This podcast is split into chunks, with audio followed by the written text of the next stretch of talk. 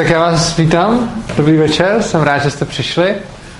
A dnešní téma bude anarchokapitalismus, nějaký úplný základ, protože jsem rád, že je to teď celkem vidět ve společnosti, poměrně to téma rezonuje. A co jsem se ptal některých, eh, proč jste přišli, tak eh, se zdá, že vás třeba zaujal stream s Martinem Rotou a, a tak podobně. Takže je to přednáška, ve které se nedozví lidi, co to už znají, asi nic zásadního nového, ale jsou to takový úplný, úplný základy, když to slovo někde uslyšíte, abyste přibližně věděli, co si pod tím můžete představit. Takže o čem se budeme dneska bavit? Za prvé si řekneme něco o tom, jak vůbec zpracováváme informace, když se k nám nějaký dostanou. To je takový obecnější úvod. A na ten úvod potom naváže to, jakým způsobem funguje propaganda. Celkem obecně vlastně každá propaganda. Potom se podíváme na samostatný anarchokapitalismus, co to vůbec je a co si pod tím, co si pod tím můžete představit. A pak se podíváme na to, z jakého důvodu, proč bychom anarchokapitalismus mohli chtít, k čemu je to dobrý. A nakonec se podíváme, jak, jak by to mohlo fungovat, případně jakým způsobem bychom se k tomu mohli dostat. Tak, eh, když nějakým způsobem žijete ve světě, tak se k vám dostává obrovské množství informací. A často říkáme, a je to vlastně dobře, že jako informace bychom měli ověřovat, že bychom se měli dohledávat zdroje, když se něco dozvíme, než to začneme posílat dál a, a podobně. Což je určitě pravda a je dobrý si k informacím dohledávat zdroje. Ale má to jeden háček a ten háček spočívá v tom, že to není reálně možný pro všechny informace, s kterými se setkáme. Takže jasně, když s něčím chceme pracovat, nebo chceme něco dál šířit, nebo o tom chceme diskutovat, něco, nebo tak podobně, tak je samozřejmě důležité si o tom něco sehnat, něco se dozvědět. Nicméně pak jsou věci, které prostě kolem nás tak plavou a my se na ně musíme chtě nechtě dělat závěr bez toho, aby jsme ty informace dohledávali, protože jinak, kdybychom nedělali nic jiného, tak si stejně ovšem nedohledáme informace. Takže vlastně je naprosto korektní a správný postup v našem životě, že ne každou informaci si dohledáváme a musíme mít předtím nějaký mechanismus, na základě kterého vyhodnotíme, jestli to pro tu danou informaci vůbec má nebo nemá cenu si o tom něco dá zjišťovat, anebo jestli můžeme teda přijmout, nebo jestli můžeme zahodit. No přijmout asi bychom ji neměli nikdy, ale některý musíme rovnou zázovat, ba dokonce většinu musíme zázovat. No a princip, na kterým tak nějak funguje náš mozek, je ten, že když ta informace jako jsou dvě věci, podle kterých posuzujeme. Jednak z jakého zdroje ji máme, což znamená, některé zdroje jsou prostě důvěryhodnější než jiný, a jednak záleží na tom, jak ta informace zapadá do toho, co už víme. Takže když se dneska ve zprávách dozvíte, že Babiš skupuje další médium, tak je to docela pravděpodobná informace a budete tomu asi věřit a nebudete to tak dalece potřeba dohledávat. Na druhou stranu, když teď v médiích napíšou, že Babiš je mimozemšťan, tak tomu asi úplně věřit nebudete, protože je to kravina a nesedí to dohromady s tím vším ostatním, co víte o světě. A jako možná, kdyby teda všechny mainstream média začaly najednou hlásat, že Babiš je mimozemšťan, tak byste si o tom třeba něco zjistili. Ale pointa je, že kdokoliv by vám teď řekl, že Babiš je mimozemšťan nebo něco podobného, tak si tím vůbec nebudete zabývat a úplně tu informaci zahodíte. Aniž to zkoumáte, což je vlastně dobře, respektive nic jiného nám nezbývá. Tenhle ten princip je celkem jasný a zajímavým způsobem s ním pracuje propaganda. Každá propaganda, kterou kde máte. Ta funguje tak, že vám do toho základu informací, který znáte, podsune nějaký další, když je to dobrá propaganda, na základě který vy ty informace, proti kterým se ta propaganda brání, budete rovnou zahazovat, aniž byste je podrobili nějakému zkoumání. A když říkám podrobit zkoumání, tak to neznamená, že tomu věnujete nějaký čas, třeba vy můžete klidně s někým diskutovat, ale když prostě si vůbec nepřipustíte, že by ten člověk mohl mít pravdu, tak to vlastně zahazujete, cokoliv říká. A jenom jako hledáte, proč, proč to odmítat. No a ta propaganda vlastně dělá to, že nám do tohoto mechanismu něco podsune a že když tady třeba byli, já nevím, komunisti, tak vám podsunuli rovnou, že prostě na západě jsou zlí a ty lidi, co tomu fakt věřili, jako ne ty, co museli, ale ty, ty co tomu fakt věřili, tak prostě když ním někdo přišel a začal jim říkat něco jiného, tak oni se rovnou zařadili do té škatulky.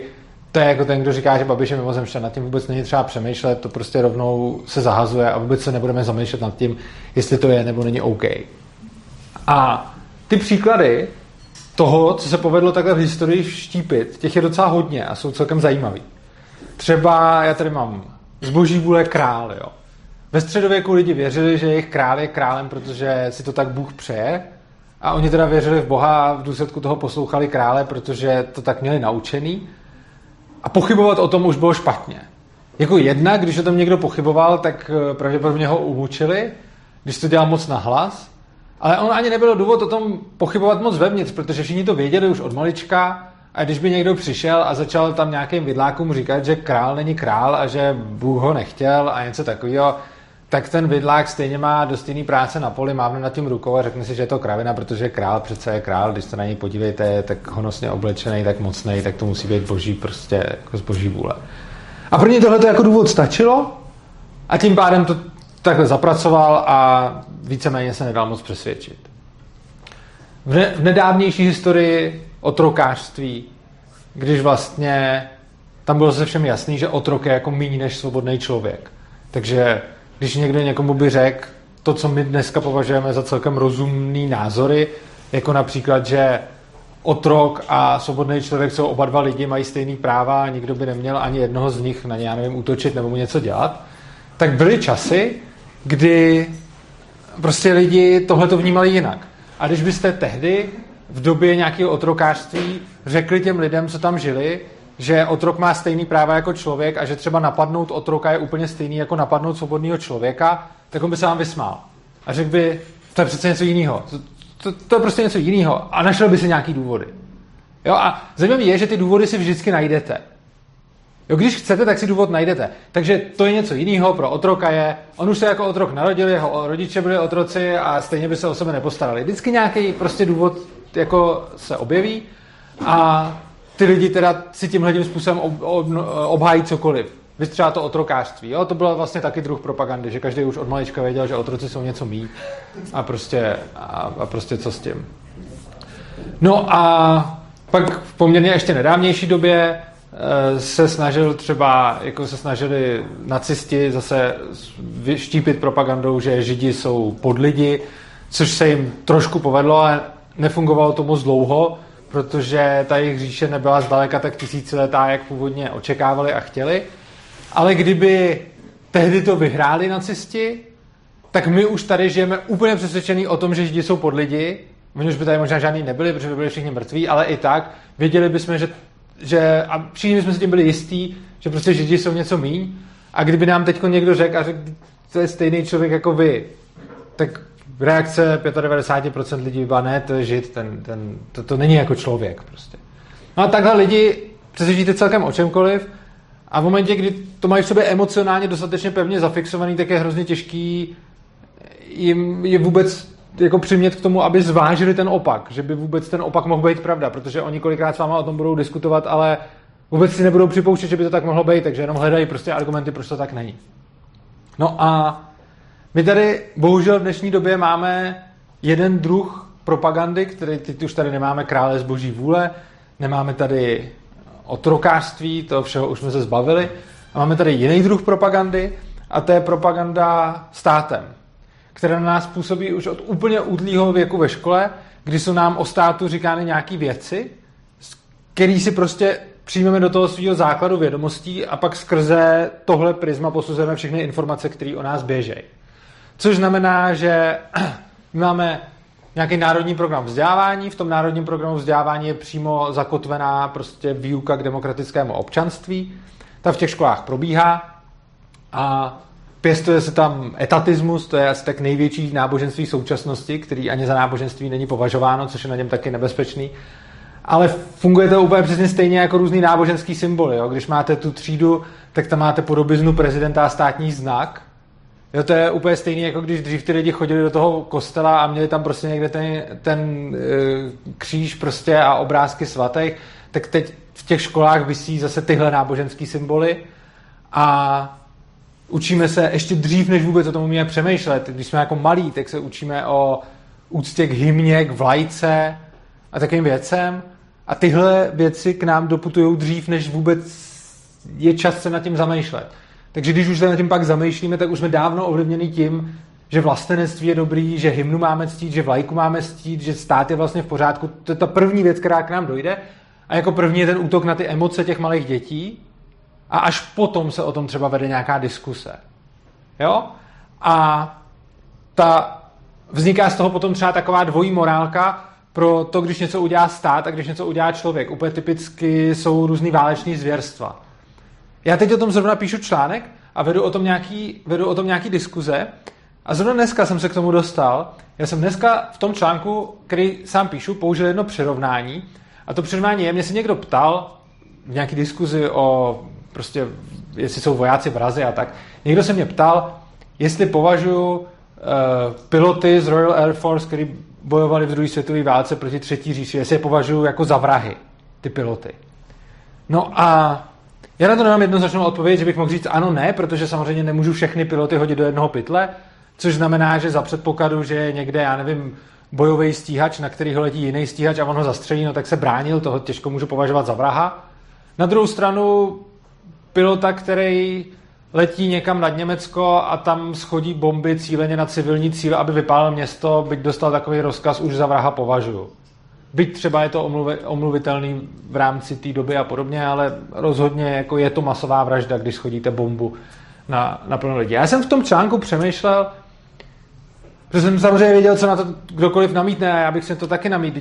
Ten pilot vlastně bojoval za záchranu svojí rodiny a přátel a domova, který byli v ohrožení. Že? Tak jsem přemýšlel, k čemu to přirovnat a napadlo mě takový přirovnání a napadlo mě dobře, tak ten pilot věděl, že mu něco hrozí, tak teda letěl a, a hodil tu bombu na ten blok domu, který vypálil. A mě napadlo, představte si, že vám někdo, a víte, že to myslí vážně a víte, že je to stoprocentně jako tak, vyhrožuje, že vám zabije vaši rodinu a vy nevíte přesně, kdo to je, ale jste schopni lokalizovat blok, v kterém žije. A je to teoretický příklad, jo? takže prostě nevíte, kdo to je, ne, nejste schopni ho nějak zjistit, ale lokalizujete blok. A můžete udělat to, že celý ten blok vyhodíte do povětří. Všechny ty lidi tam zabijete, toho, kdo vám jde zabít tu rodinu taky. A teď co, jako je to omluvitelný nebo není? Zajímavý na tom je, že já, ať jsem deset let anarchistou, tak pořád v tom cítím emocionální rozdíl. Pro mě pořád po emocionální stránce, jak to cítím, je ten voják, co schodil tu bombu na ten blok a zapálil tam ty nevinný lidi, je pro mě pocitově morálně přijatelnější, než chlápek, který mu někdo jde zabít děti a on vyhodí do povětří blok jen tak, protože tam byl ten vrah. Je hrozně zajímavý, že ačkoliv logicky vím, že je to víceméně jako analogická situace. Prostě v obou situacích někomu jde o život jeho blízkých a on jde a zabije nějaký nevinný lidi, aby tomu zabránil. Tak přesto, a nevím, jak se na to díváte vy, mně přijde ten případ toho vojáka nějakým způsobem omluvitelnější. A jak říkám, to jsem anarchista. Většině lidí, kteří nejsou anarchisti, to bude už úplně v pohodě, protože vlastně od toho státu vědí, že ve válce se to smí. Jo, a to je to, co už nás vychovávají od školy. Jo. Prostě je, je v pohodě, když voják řekne, nebo v pohodě, prostě, a někdy je to i hrdina, když voják řekne, zabil jsem toho člověka, protože jsem to dostal rozkazem od generála, každý řekne jo, ale když někdo řekne jen tak soukromně, já jsem zabil toho člověka, protože mi to řekl šéf v práci, no tak asi ne. Šo? Přitom ten rozdíl jako v zásadě není, jo? ale my jsme naučení, že je. A to je spojený s tím, že mezi těma faktama, který se učíme ve škole, je nám tam podsouvána i spousta jako objektivně prokazatelných lží. Jo? A je to třeba, říká, učíme se, že máme svobodu slova, kterou jsme před rokem 89 neměli. Jako zase, je to otázka. Máme rozhodně nějakou asi větší svobodu slova, než jsme měli, nebo máme větší svobodu slova, můžeme říkat jiné věci, asi víc věcí, respektive pro většinu lidí to, co teď nesmíme říkat, není takový problém. Ale stejně zkuste si někde veřejně hajlovat nebo popírat holokaust, na to jsou paragrafy a, a můžete za to jít sedět. Jo, takže třeba tady prokazatelně vidět, že svoboda slova tady není, protože je omezená těma těma zákonama a přesto se ve škole učíme, že tady je. Jo, že prostě náš stát nám garantuje svobodu slova. Stejně jako třeba se učíme o selháních trhu takzvaných. Jo, učíme se, že stát musí zajišťovat určitý služby, protože trh v jejich zajišťování selhává. A zajímavé je, že se to učíme i o službách, které jinde na světě v dnešní době jsou poskytovány trhem. Což znamená, že je zjevná lež, že trh je poskytnout nedokáže. A tohle je do nás to vlastně všude. Není to jenom ve škole. Teď jsem viděl nějaký pořad pro děti v české televizi, mi někdo poslal. A já teď budu psát vlastně české televizi nějaký otevřený dopis na tohleto téma. A tam vlastně je to o tom, proč musíme platit daně a co všechno stát zajišťuje. A je tam přesně strašně moc lží, jako úplně prokazatelných lží na téma, že bez státu by tohle nebylo. A to se do těch dětí prostě valí už, už od malička. No a důsledkem toho potom je, že když někomu řeknete, jako průměrnému člověku venku na ulici nebo kdekoliv, když se s ním bavíte, tak když jenom řeknete prostě myšlenku bezstátní společnost, tak ten člověk asi tak během prvních pěti vteřin řekne, no, to zbláznili. Potřebuje na to asi tak pět vteřin. Někdo i mý. Prostě hned ví, že je to blbost. Přitom to je strašně složitá myšlenka. Já jako neříkám, že musím mít nutně pravdu, ale promyslet to vyžaduje pravděpodobně desítky nebo stovky hodin nějakého studia, dohledávání zdrojů. Ale každý během pěti vteřin, aniž se nad tím kdy zamyslel, aniž na tom kdy cokoliv dohledával, ví, že to tak není. A to je přesně ten vliv propagandy, kdy prostě on byl naučený, že společnost bez státu prostě ne. Že, že to nejde, tohle toho naučili a kdykoliv mu to někdo řekne, tak on už to má rovnou zasazený v té škatulce, nad tímhle nebudu ani přemýšlet, nazdar prostě. Není to pravda, nemůže to být. A začne pak hned házet argumenty, emocionální lidi začnou házet hodně jako ostrý argumenty, a pak i když jim člověk vyvrací, tak za prvý pořád je v té kategorii to je blbost, a za druhý, i když jim člověk bude vyvracet, tak oni už potom, když jsou už zaseklí v té diskuzi, tak se jim nechce úplně uznávat jako, že to tak není. No. A další věc je, že hodně lidí tohleto spochybňuje. A vlastně říkají, vlastně říkají, ale ne, ono to tak hrozný není s tou státní propagandou v té škole.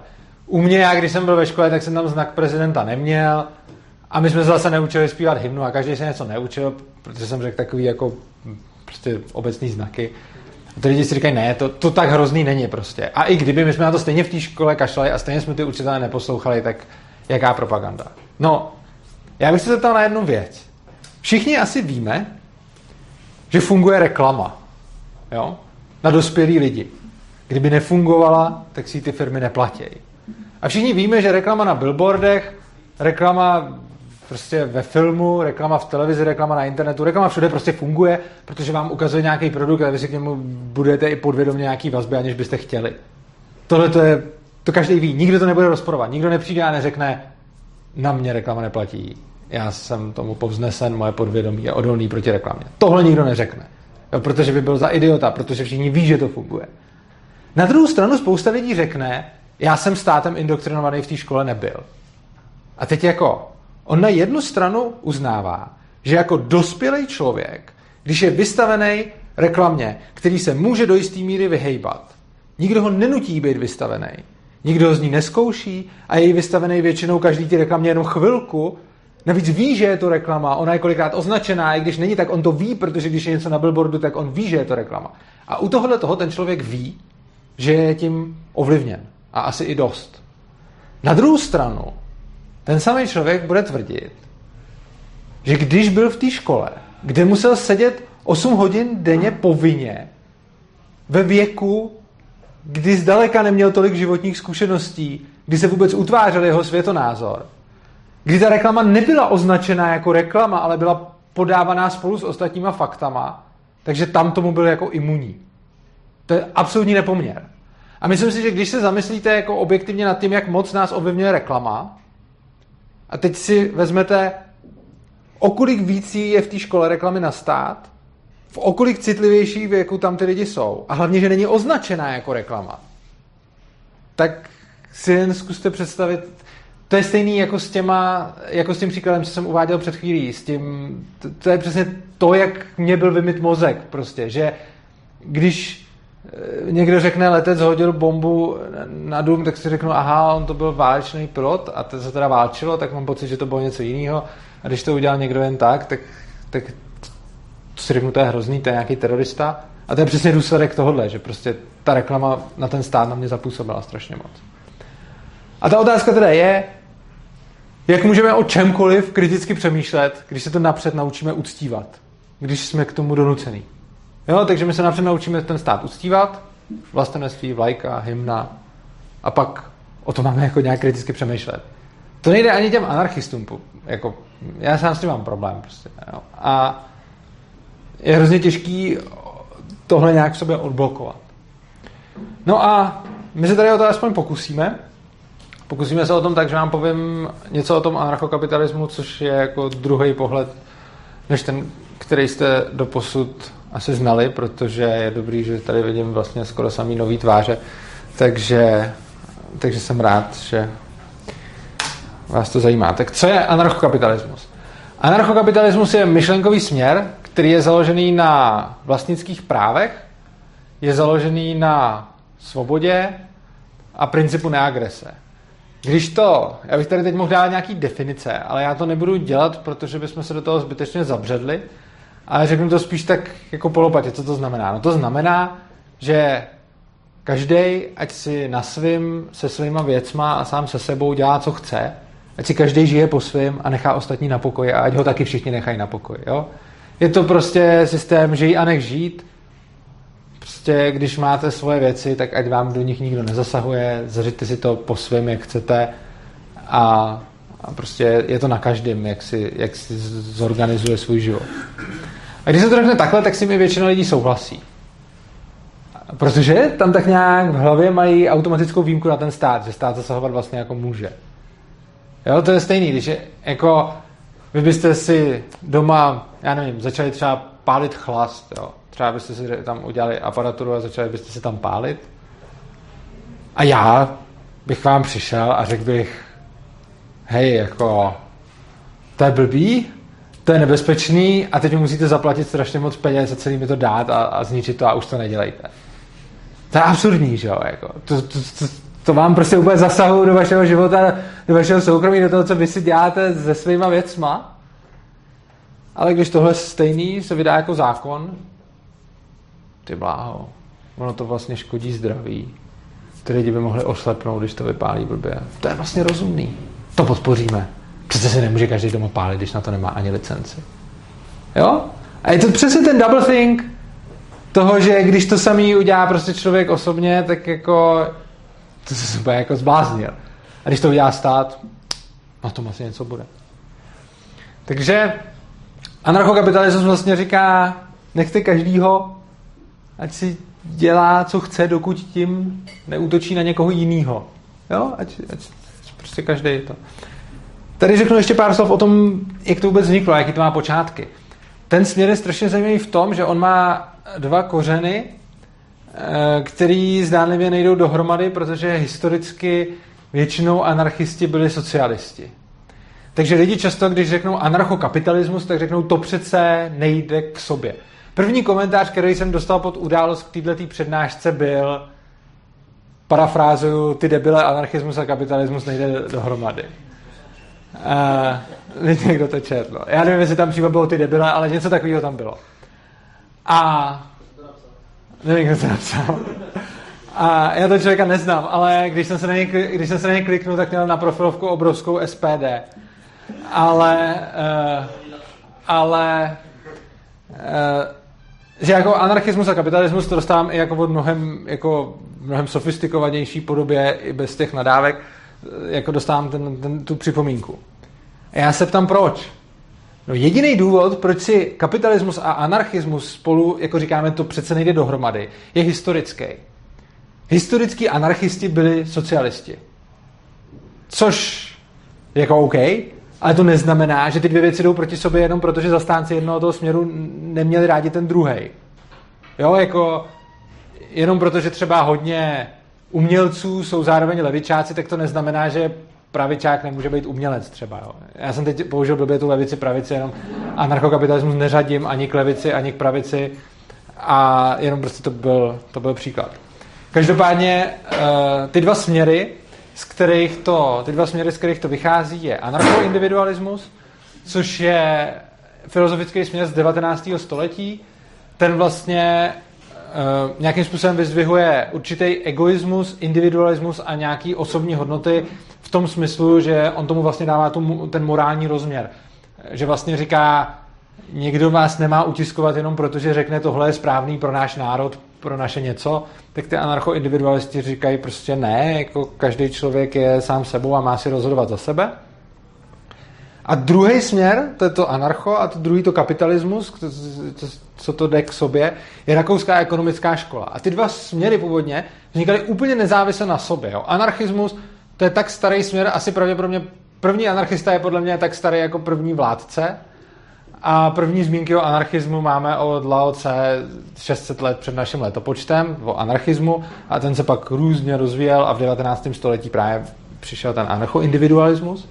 A na druhé straně je ta rakouská ekonomická škola, ta vznikla taky v 19. století a je to vlastně ekonomická škola založená na praxeologii a na dedukční metodě, což znamená, že na rozdíl od drtivé většiny ostatních ekonomických škol, které používají empirická data a něco z nich odvozují, tak rakouská škola zkoumá lidský jednání a z toho něco odvozuje. Jo. Každopádně tyhle ty dva směry a rakouská ekonomická škola vlastně ukazuje, proč je centrální plánování neefektivní a proč je volný trh efektivní. Jo, to z ní prostě plyne. A tyhle ty dva směry, které byly dřív úplně jako zdály se protichudný, na jedné straně nějaká anarchie, na druhé straně nějaký kapitalismus, tak ve 20. století přišel Mary Newton Rosbart, který se na to podíval a řekl, jo, když ty dvě věci dovedu do důsledku, tak ono je to vlastně to tež. Protože, a to je strašně zajímavý, protože vlastně, když mám anarchii, no tak to znamená, že nemám stát. Jo? Takže anarchie je teda bezstátní společnost. Kapitalismus z definice znamená, že výrobní prostředky nevlastní stát, ale vlastní je soukromníci. No tak když mám anarchii a ten stát ani není, no tak to je kapitalismus, protože všechny výrobní prostředky vlastní soukromníci a ne stát. A naopak, když mám kapitalismus dotažený úplně do toho největšího důsledku, že teda stát nevlastní vůbec žádný výrobní prostředky, žádný nic, může poskytovat služby a podobně, no tak potom zanikne a neexistuje, čili vznikne anarchie. A tohle je vlastně to, k čemu došel ten Rosbart a on vlastně říká, úplná anarchie je to samý jako úplný kapitalismus.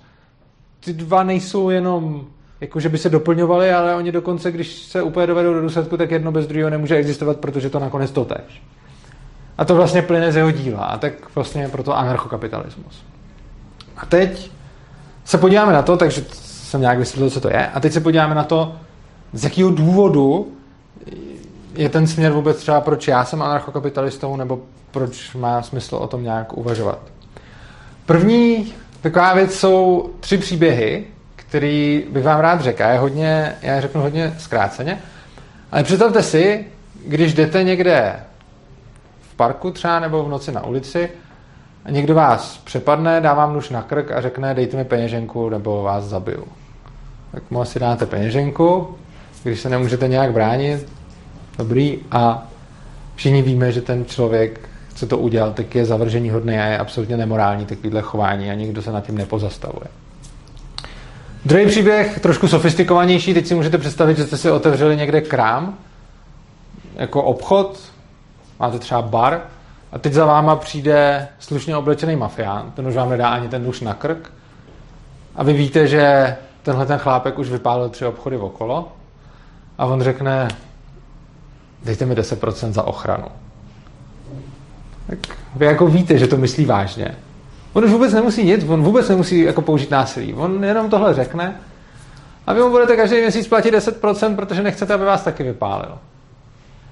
No a všichni víme, že tohle chování toho chlápka je prostě špatný, protože on vám třeba něco poskytuje nebo ani neposkytuje jedno. Hlavně od vás bere nějaký peníze, který mu dávat nechcete, ale prostě dáváte, abyste neskončili.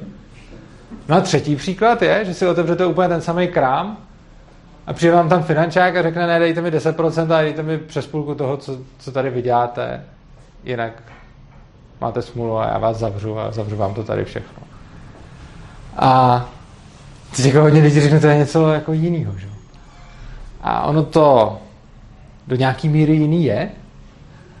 Jako liší se to ve spoustě technických detailů, jo? Podobně jako ten mafián vlastně ani nevyhrožoval, ten první s tím nožem vyhrožoval, ten třetí ani většina lidí nebere jako výhrušku. Ale všechno to má ten samý princip, který říká buď mi dáš to, co jsi vydělal, anebo já proti tobě použiju násilí, abych si to vzal. A samozřejmě ta mafie dá tomu člověku mnohem méně jako šancí, jo. A teď tím, že ona nemá tak dobrý PR a není tak silná jako ten stát, ten stát si může dovolit mu dát ještě 100 šancí, protože on ví, že si to stejně nakonec vezme, protože a navíc staví prostě celý své PR na tom, že je jako hodnej, jo. Takže, takže tím pádem může tomu člověku dát jako mnoho šancí a nemusí mu dát ani jako koňskou hlavu pod peřinu, ale pak tam jenom pošle policajty, ty ho zavřou a, a, a ještě řekneme, to byl zloděj, tak jsme ho zavřeli. Je zajímavý, kolik lidí označuje daňový podvodníky za zloděje. Přitom vlastně ty daňoví podvodníci jediný, co udělali, bylo, že udělali podvod proto, aby nemuseli agresorovi dát nějaký prachy, který on po něm chce. Ale ta propaganda říká, že jsou to zloději. Tak ale ten stát jako za to něco jako nabízí, že? Přesně, to je hned tady na, dalším, na další odrážce. Je, protože to jsou ty dvě nejčastější, dva nejčastější argumenty jsou. První, stát za to nabízí služby. Ano, to je pravda. Ten mafián někdy taky, někdy ne, ale to je celkem jedno, protože uh, tohle je přesně ta věc, jak my se vlastně snažíme ten stát ospravedlnit za každou cenu. Jo. On nám za to nabízí služby, tak jsme našli první rozdíl a hned jsme ho vypáli. Na druhou stranu, když by ten mafián nebo ten, kdo někoho okrade, nám za to taky nabízel služby, tak se ho takhle neomluvíme, ne? Jakože víte co, vy jste říkal, stát nám nabízí služby já s tím souhlasím, nabízí. Ale když já vám teď nabídnu, že odnesu a umyju tu sklenici, co leží před váma, a vy mi za to dáte pěti kilo, i, i kdyby kilo, jako, tak to není fér, ne? A přitom jsem vám taky poskyt službu. A nikdy by vás ani nenapadlo ani ve snu mě obhajovat tím, že jsem vám za to poskyt nějakou službu. Přesto ten stát hned první prostě, jo, to je, že prostě vám něco říkám, co se vám jako emocionálně nelíbí a vy hledáte teda ty rozdíly, teď jste našel ten první, tak si řeknete ha, a tady je ten rozdíl. Ale kdybyste nad tím jako nezaujatě uvažoval, tak dojdete k tomu, tak si musíte položit otázku, OK, tak tam ten mafián mi za to nenabízel službu, no ale co kdyby nabízel? Začnu pak omlouvat? Asi byste si odpověděl, že ne. Nebo já nevím, omluvil byste ho? Ne, to ne, já, jakoby, já nejsem až tak, z, jako, no dobře, to nebudu říkat, ale uh, ty služby toho státu jsou docela jako významný a to, že jako za ně platím velkou nebo malou cenu, to už je jako spekulativní, ale jako ten stát nabízí docela hodně služeb za to, že já teda ty, jako daně platím. A jsou to služby takový, který jako, nevím, který třeba by nikdo sám od sebe jako nedělal, protože jsou přesně jako já se, já se musím spadnout, já se musím zeptat, jaký ty služby jako pro vás ten stát jako v tomhle smyslu jako dává? On jich dává hodně, fakt. Nebo jo, je, takhle, ten stát skutečně dává těch služeb hodně. Já vám souhlasím. Ale ta poenta, já jsem řekl pěti kilo, ta poenta nebyla v tom pěti kilo. Ta poenta byla v tom, že já si to určím a řeknu si cenu. Nejde o to, že ta cena je moc vysoká. Jde o to, že když bych si řekl, já nevím, 20 nebo pade, tak už to není moc vysoká cena. Ale je to něco, co bych si jako vynutil od vás. Že bych vám neřekl a neřekl bych, hele, když umyju ten půl litr, dáte mi za to pade? Ne, já bych prostě šel, umyl ten půl litr a řekl, vyžijte mi pade. A vy jste řekl, jste se zbláznil, ne? A jako nejde o ten objem těch služeb. Jo, stát nám poskytuje hodně služeb a bere nám hodně peněz za to. To je fakt. Ale obecně tenhle ten princip přece není omluvou proto, aby jsme jako brali jako, že je OK, že ty peníze někdo násilím vezmeš. A je to vlastně je to, je to typické omluva, protože u žádného jiného subjektu než u toho státu to vlastně jako vůbec by nás nenapadlo s tímhletím, s tímhletím argumentem. Ta druhá, druhý nejtypičtější argument proti tomu je, že jsme si to přece odhlasovali.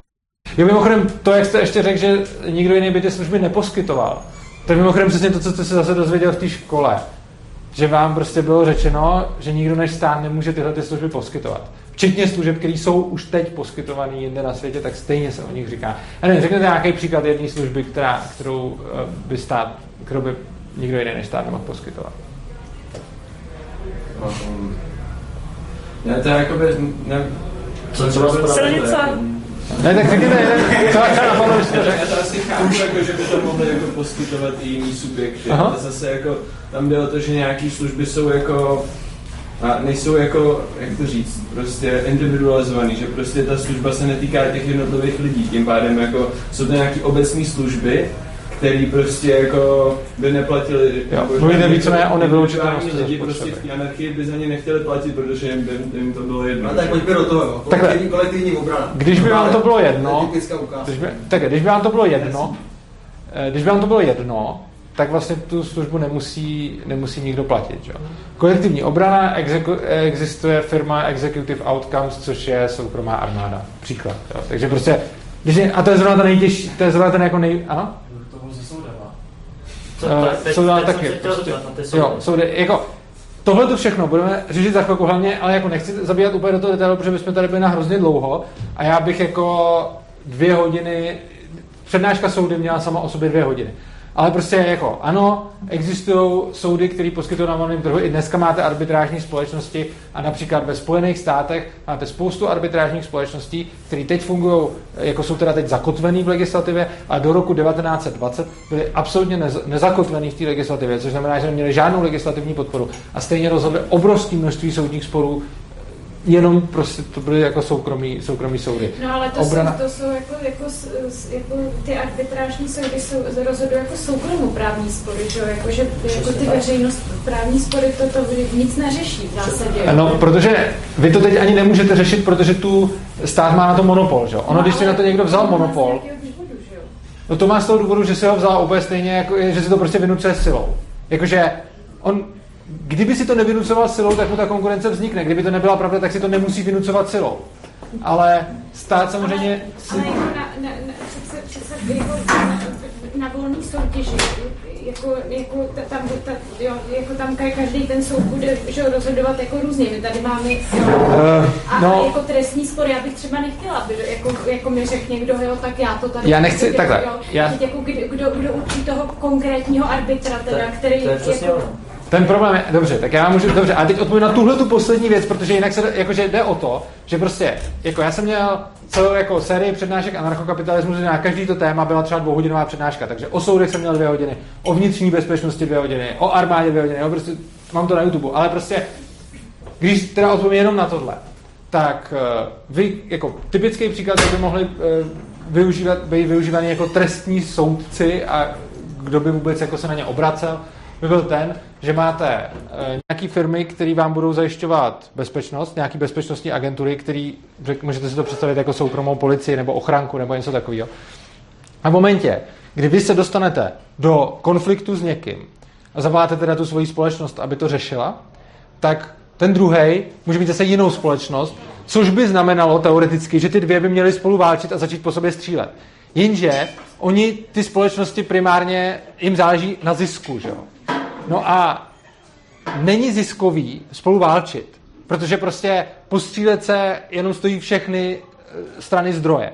Takže nejrozumnější a nejefektivnější jako způsob je, když tyhle ty dvě firmy budou mít seznam soudců, každá svůj, a tam, kde budou mít průnik, tak řeknou, OK, tady máme spor. A obě ty firmy budou mít spolu smlouvu. Když máme spolu spor, tak se obrátíme na tohleto, nebo na tenhle list soudců, vezmeme toho prvního. Něco. A teď jako tímhle tím způsobem můžete zajistit, že, uh, že vlastně máte soud, soudy poskytovaný soukromně a to, jaký právo se bude aplikovat, bude odvíjeno od toho, co je napsáno v těch smlouvách. Chvíli, co ve chvíli, kdy to, to jako, se, líbí se mi to tenhle postup, ale ve chvíli, kdy třeba nikdo nemá zdroje na to, aby si najal tu... Jo, jako zase říkám, jo, já už jsem říkal předtím poslední dotaz, tak teď už poslední, poslední dotaz. Protože jako takhle, já mám na všechno tohle mám odpověď, ale jde o to, že tahle ta přednáška není určená k tomu. Já potom, pokud by byl zájem, tak můžeme někdy dát nějaký jako jiný přednášky, ale prostě, jo, ty, jako, když by někdo neměl žádnou takovouhle agenturu, tak ono by se dalo říct a řeklo by se jako OK, tak takovýho ta moje bezpečnostní agentura sejme, protože on se nemůže bránit. Jenže to předpokládá, že tenhle ten konflikt je levnější, než stejně si zaplatit toho soudce, který to rozhodne, jestli náhodou ten druhý člověk není v právu. Je to úplně stejný princip, jako když máte pojišťovnu a pojišťovna vám něco nabízí. A teď jako vy po ní chcete plnění a ta pojišťovna ale nechce to plnění jako platit. Čili se snaží, když zjistí, že jste si za to mohla sama, tak vám to nezaplatí. To je úplně stejný. Když já mám svoji bezpečnostní agenturu a řeknu jí, hele, tady soused mi něco, běžte a, a zničte ho, tak ta agentura úplně stejně jako ta pojišťovna prostě nechce jít do konfliktu, nebo jako ona půjde, když potom nic jiného nezbyde. Ale primárně nechce, což znamená, že jí pro ně je daleko lepší si zaplatit soudce nebo detektiva, který zjistí, že já třeba nejsem v právu, to bude první krok, a tím mě může rovnou poslat do háje.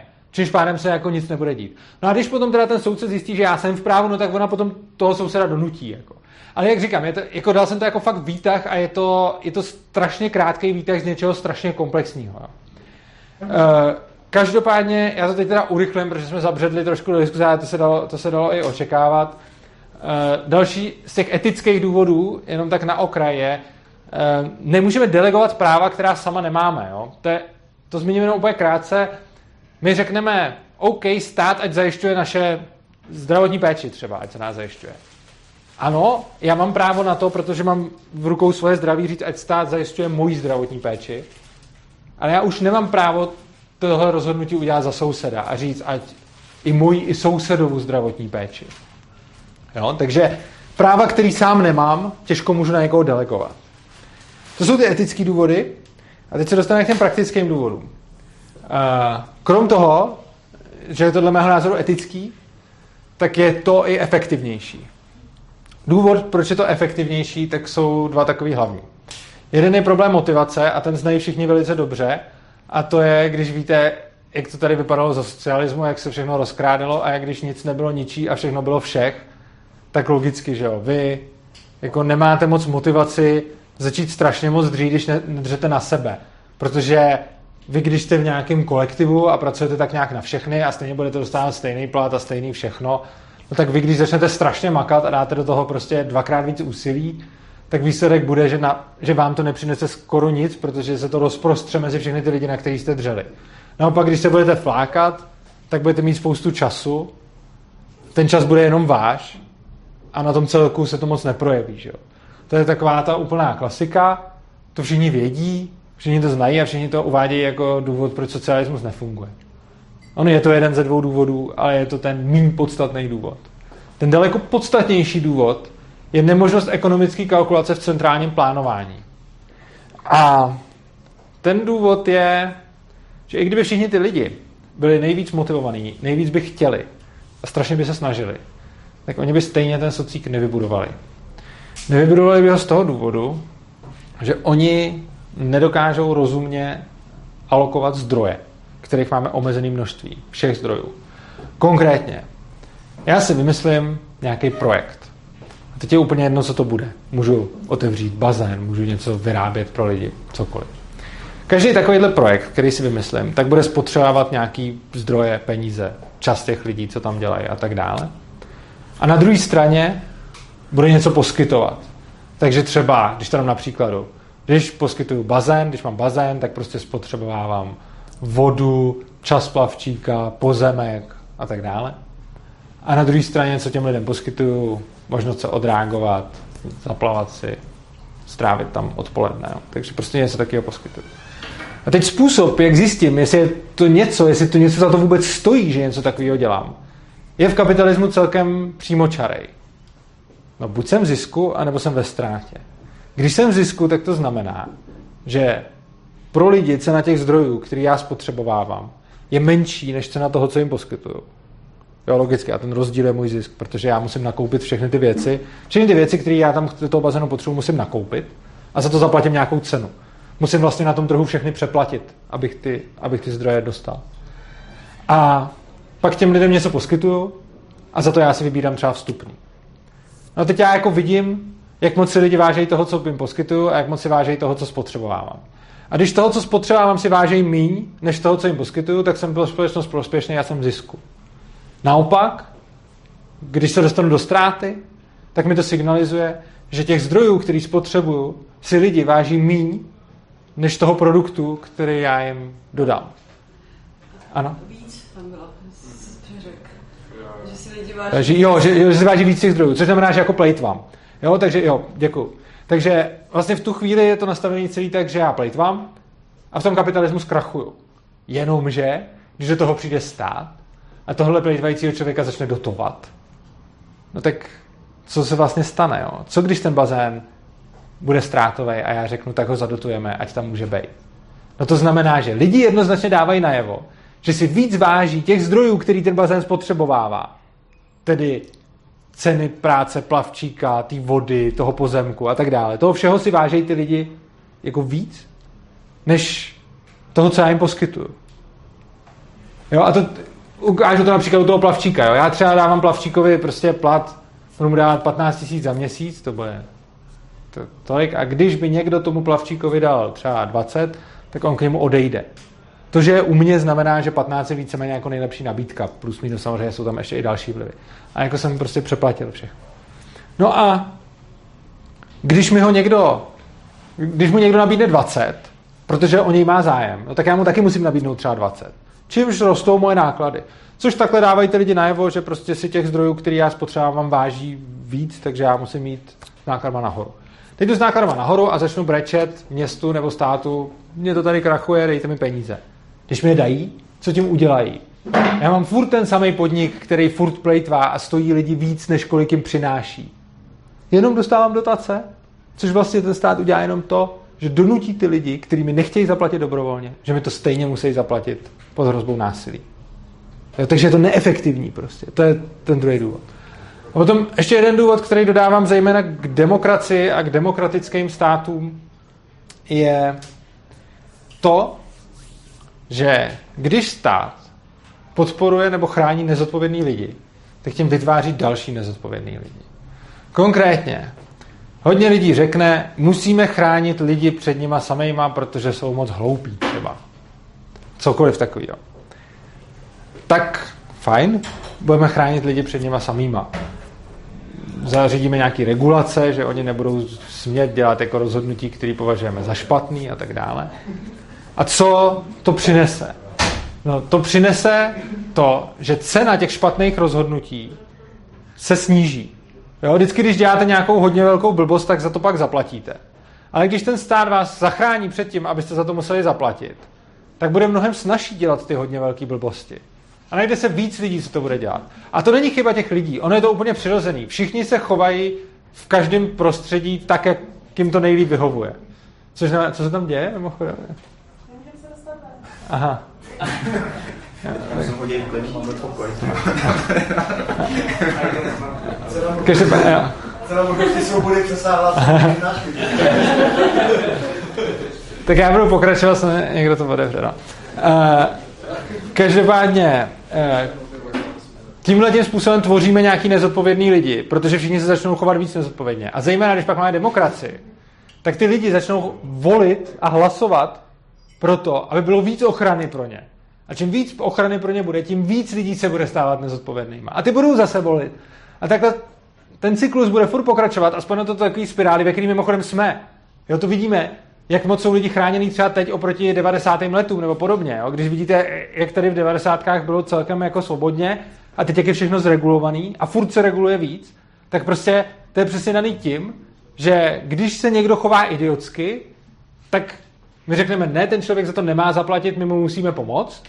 A tohle to není jakoby asociální, že bych říkal, ten člověk si to zaslouží a podobně. O to vůbec nejde. Jde o to, že my když řekneme, jako my mu musíme pomoct, tak tím dáváme jasný signál všem ostatním, jo, můžete se tak chovat, je to v pohodě, protože pak vám někdo pomůže. No a tímhle tím způsobem, když to dělá ten stát a začne být na to nárok, tak ty, těch nezodpovědných lidí bude prostě pořád víc a víc. Čímž tu společnost v podstatě jako absolutně degradujeme. No a teď už se blížíme pomalinku, pomalinku ke konci a podíváme se, jakým způsobem, jenom v letem světem, by ty věci mohly v anarchokapitalismu fungovat nebo být poskytovány. E, taková typická otázka, kdo by stavěl silnice, případně kdo by poskytoval soudy, armádu a tak dále a tak dále. Jako první věc je, že třeba jsem o tom napsal knížku, mám ji tady, kdokoliv chce, může si ji koupit tam mám v růz, jako rozebraný v těch kapitolách snad úplně všechny ty věci, jako, jak by mohly bez státu fungovat. Kdo si nechce kupovat knížku, tak mám na internetu kanál Svobodného přístavu, ve kterým jsou přednášky na YouTube záznamy, kde jsem o každém tom tématu prostě dlouze mluvil. Každopádně ten princip, který zatím stojí, on není tak těžký. Ten princip je, že když je po něčem poptávka a lidi to chtějí, no tak vzniká nabídka, protože na tím někdo může vydělat. Jo, když něco lidi chtějí, tak jsou to ochotní platit. A když se za něco ochotný platit a někdo jim to poskytne, no tak na tom vydělá. To je takový ten úplně základní princip. Důležité je si uvědomit, že když se mě ptáte jak, což je typická otázka, tak já můžu jenom dát svůj odhad, jak by to asi tak mohlo být. Je velmi pravděpodobný, že ty miliony podnikatelů po světě, co by to zkusili, přijdou na něco mnohem lepšího, než co já tady vymyslím. Jo, takže proto si beru spíš třeba i v té knížce, i na těch přednáškách si často beru přednášky, eh, příklady jako z historie a podobně. Takže prostě já třeba například zrovna, když jsme se tady bavili o tom vymáhání bezpečnosti, tak tam třeba jsem narazil já sám na problém, když je někdo fakt chudej a nic nemá, tak to je taková úplná jako oběť, kterou může každý jako sejmout a zdá se takhle na první pohled, že s tím nejde nic jako dělat, protože když ten člověk nic nemá a nemůže si zaplatit ochranu, no tak, tak blbý. Jenže, a já jsem nic nevymyslel, žádný řešení. Tak jsem se podíval a zjistil jsem, že to řešení vymysleli ve středověku na, na Islandu. Prostě, jo. Čili vlastně celá ta knížka, ty přednášky a tyhle ty věci jsou pojatý tak, že se koukám do historie, jak se co řešilo, když to tam stát neřešil, nebo jak se to řeší teď, když to stát neřeší, protože ono spousta těch věcí se různě i dneska po světě jako poskytuje volnotržně. A dívám se na to a snažím se odvodit, co by se tak jako mohlo stát. A není to samozřejmě garance toho, že by to přesně tak bylo, jenom obecně platí, že když je po něčem poptávka, tak někdo k tomu vytvoří tu nabídku, aby, aby na tom vydělal. No, a poslední věc možná je, jakým způsobem se k anarchokapitalismu dostat. Jo, teď tady máme nějaký stát a já říkám, nechci stát. A důležité je si uvědomit, já neříkám, že nechci ty služby, které stát poskytuje. Jo? Já neříkám, že nechci nemocnice, školy a všechno. Jako, ano, jenom prostě poskytovaný volným trhem. No a jakým způsobem teda se k tomu dostat? No, první věc je, že co určitě, jako tím jsem úplně přesvědčený, že to nelze, tohle nelze nastolit nějakou revolucí. Jo, třeba levicoví anarchisti jako anarchokomunisti jsou revolucionáři. A říkají prostě, musíme pověsit kapitalisty na kandelábr a politiky taky a pak, pak tady bude ráj. A já si myslím, že tohle prostě nefunguje. Myslím si, že násilím můžete vnutit lidem skoro všechno, ale nemůžete jim násilím vnutit svobodu. Vy můžete násilím vnutit to, že budou někoho zavírat do plynových komor. Vy můžete donutit budovat lepší zítřky a někoho rozkulačit a vy můžete donutit volit v demokracii. Vy můžete donutit fakt vlastně k čemu chcete skoro, když máte k tomu tu sílu a moc. A myslím si, že nemůžete donutit ke svobodě. Z jednoho důvodu.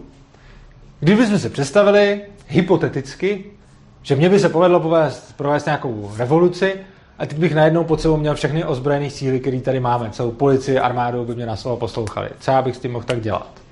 No, já bych mohl buď říct, všechny vás rozpouštím a dělejte si, co chcete. A v takovém případě první věc, kterou lidi udělají, je, že založí stát, protože jsou na něj zvyklí, protože ho chtějí, protože si myslí, že je to dobrý nápad. Tak bych mohl udělat tu druhou možnost a říct, dokud tady vládnu, tak vy si nesmíte založit stát. No a tím se stanu státem já, šo? Protože v ten moment já dělám přesně to, co dělá ten stát. Něco jim vnucuju prostě. Takže rozhodně revoluce nebo nějaký povstání, nebo nic takového, nebo prostě jít někam někoho zastřelit, tomuhle podle mě prostě jako nevede. Protože je to v rozporu s tím. Jo? To vlastně volím prostředky, které jsou úplně v rozporu s tím cílem. Takže co s tím? Myslím si, že ta cesta ke svobodě jediná, co zbývá, je míru milovná, což znamená dělat to, co teď tady děláme, přesvědčovat lidi o tom, že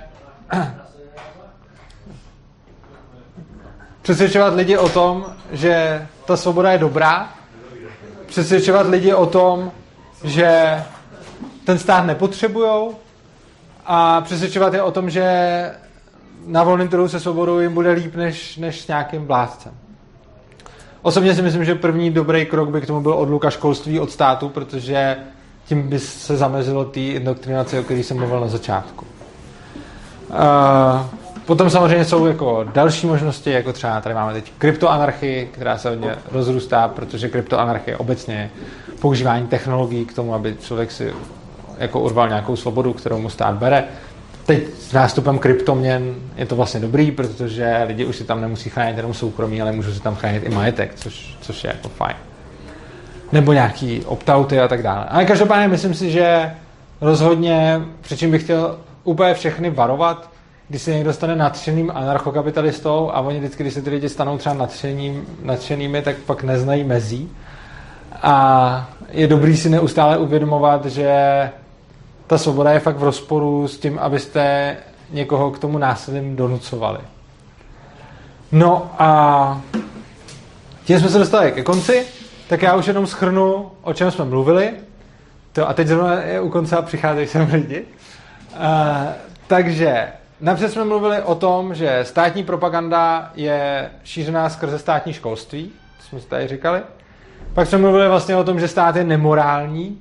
To je to, já jsem tu přednášku nazval a je to v podtitulu té mojí knihy, že stát je špatný sluha, ale zlý pán, tak že nemorální je to zlý pán a že neefektivní je špatný sluha.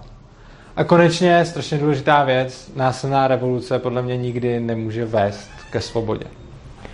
No a tím jsme už na samotném konci a teď uděláme to, o co mě tady prosila paní provozní, že dáme nějakou 10-15 minutovou pauzu a potom můžeme dát nějakou debatu, klidně už nějak uvolněně a tak. Takže si můžete odskočit nebo cokoliv. Ještě kdyby, jestli je tady někdo, kdo by chtěl položit nějaký dotaz takhle především, nebo něco jako nějak extra, ale jak říkám, pak se, pak se můžeme bavit. OK, tak tímto asi končíme. Můžete si tady koupit uh, knížky a to je asi vše. Tak já vám děkuji za pozornost.